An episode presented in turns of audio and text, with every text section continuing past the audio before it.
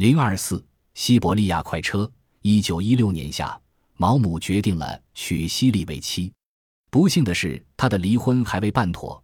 毛姆自觉像一个死缓犯人，于是前往纽约。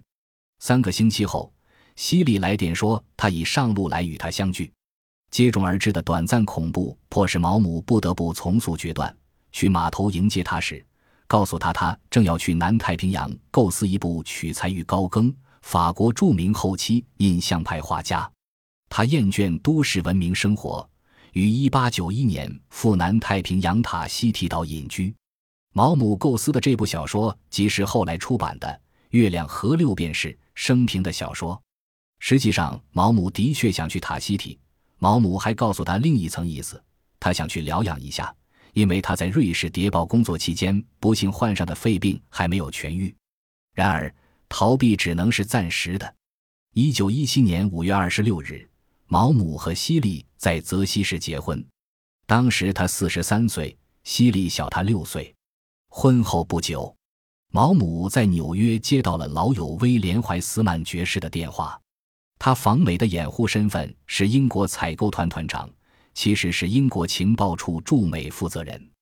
他利用团长的身份和伍德罗·威尔逊总统的对外政策顾问爱德华 ·M· 赫斯特打得火热。可以说，美国加入大战主要是依赖于赫斯特的努力。不过，怀斯曼当时首先想到的是阻止德国在俄国的绥靖主义宣传。为此，他打算派一个使团前往俄国。三月份，俄国沙皇被推翻了，临时政府正面临着被布尔什维克推翻的危险。而后者无疑一定会同德国媾和。怀斯曼考虑到这些情况，急于寻找合适的人选，率使团赴彼得格勒去支持温和派孟什维克，促使俄国继续参战。经人推荐并仔细考虑，他找到了毛姆。起初，毛姆并不感兴趣，他的肺病很严重，他担心俄国的冬天只会加重病情，况且他也不会说俄语。话虽如此。但他对那个辽阔而又神秘的国度心仪已久，能够收集新素材更是一种挡不住的诱惑。何况这也是逃避个人责任的一种有效方法。六月二十日，毛姆终于同意了怀斯曼的提议。使团的其他成员有身兼波西米亚民族同盟秘书和纽约的斯拉夫新闻社社长两职的捷克难民伊曼纽尔·利沃斯卡律师冯·施瓦克。纽约的斯拉夫移民协会会长雷六库克和设在俄亥俄州的一家社会主义报纸的编辑约瑟夫马蒂尼克，沃斯卡出使的目的是想从奥匈帝国的手里解放捷克斯洛伐克，并与手下有七万人马、日后当上捷克斯洛伐克总统的托马斯马萨利克接洽。沃斯卡还受命去彼得格勒建立斯拉夫新闻社分社，他可以带三名部下。全部合理费用均可报销，行动完全自由。毛姆名义上是去俄国为各种美国刊物写稿，他的化名是他在《爱星顿》中使用过的名字萨莫维尔。以下是一些重要人物的化名：马库斯·马萨利克、兰恩、亚历山大·克伦斯基、戴维·列宁和科尔·托洛茨基。这项使命涉及的一些政府机构和政治团体以著名的出版社为代号，比如英国政府为埃尔出版社，工人士兵委员会为肯特出版社，最高纲领主义团体是伯顿出版社，俄国政府则是沃林出版社。怀斯曼替毛姆弄到了日本和俄国的签证，并答应提供两万一千美元做他本人的开销和资助孟什维克的经费。此时，毛姆已经迫不及待了。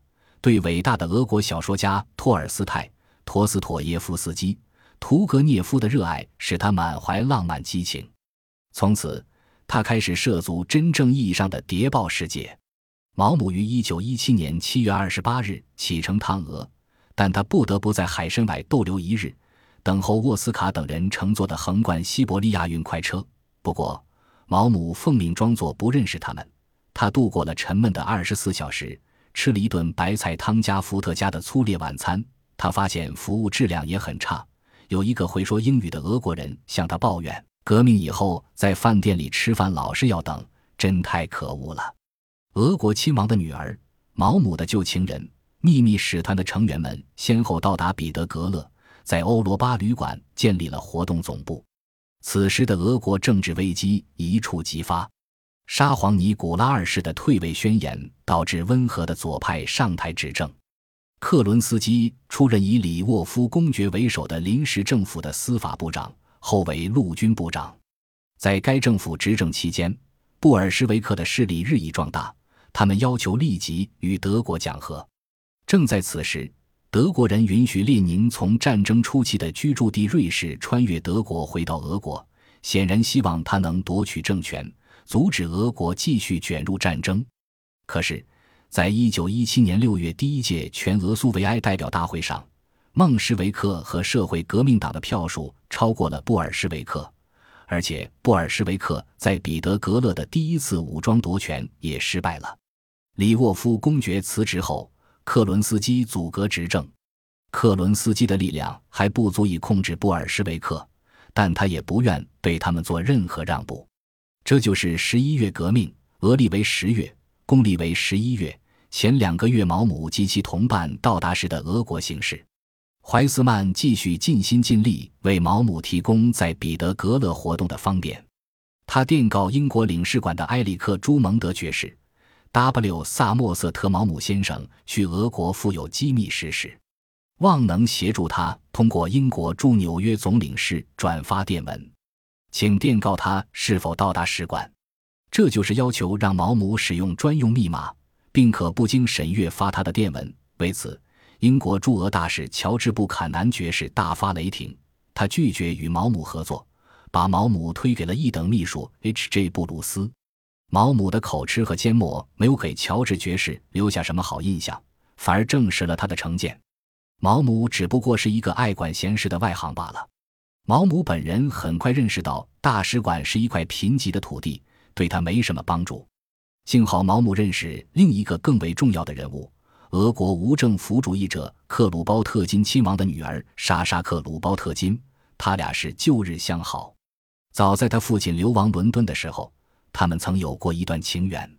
杰拉德·凯利还为莎莎画过像，毛姆则在一篇爱星顿小说《哈林顿先生的衣服》里，把她写成一个革命者的女儿安娜塔西亚·亚历山德洛夫娜·莱奥尼多。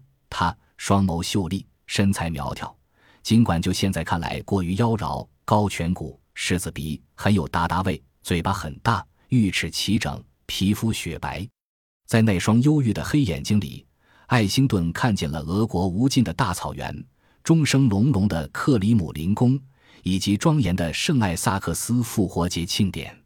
莎莎念及旧情，主动帮助毛姆，甚至答应做他的翻译。他熟悉克伦斯基政府。最重要的是，他熟悉克伦斯基本人。这时，毛姆的捷克同伴带回来一些有价值的情报：饥荒蔓延，军心不稳，克伦斯基政府岌岌可危。列宁在彼得格勒伺机二次夺权，布尔什维克声势日壮。在山雨欲来之际，莎莎终于把毛姆引荐给了克伦斯基，他们俩谈得很投机。此后。毛姆常常每星期邀请他和一位内阁成员在彼得格勒最好的饭店梅德维共进晚餐，用英国政府的经费。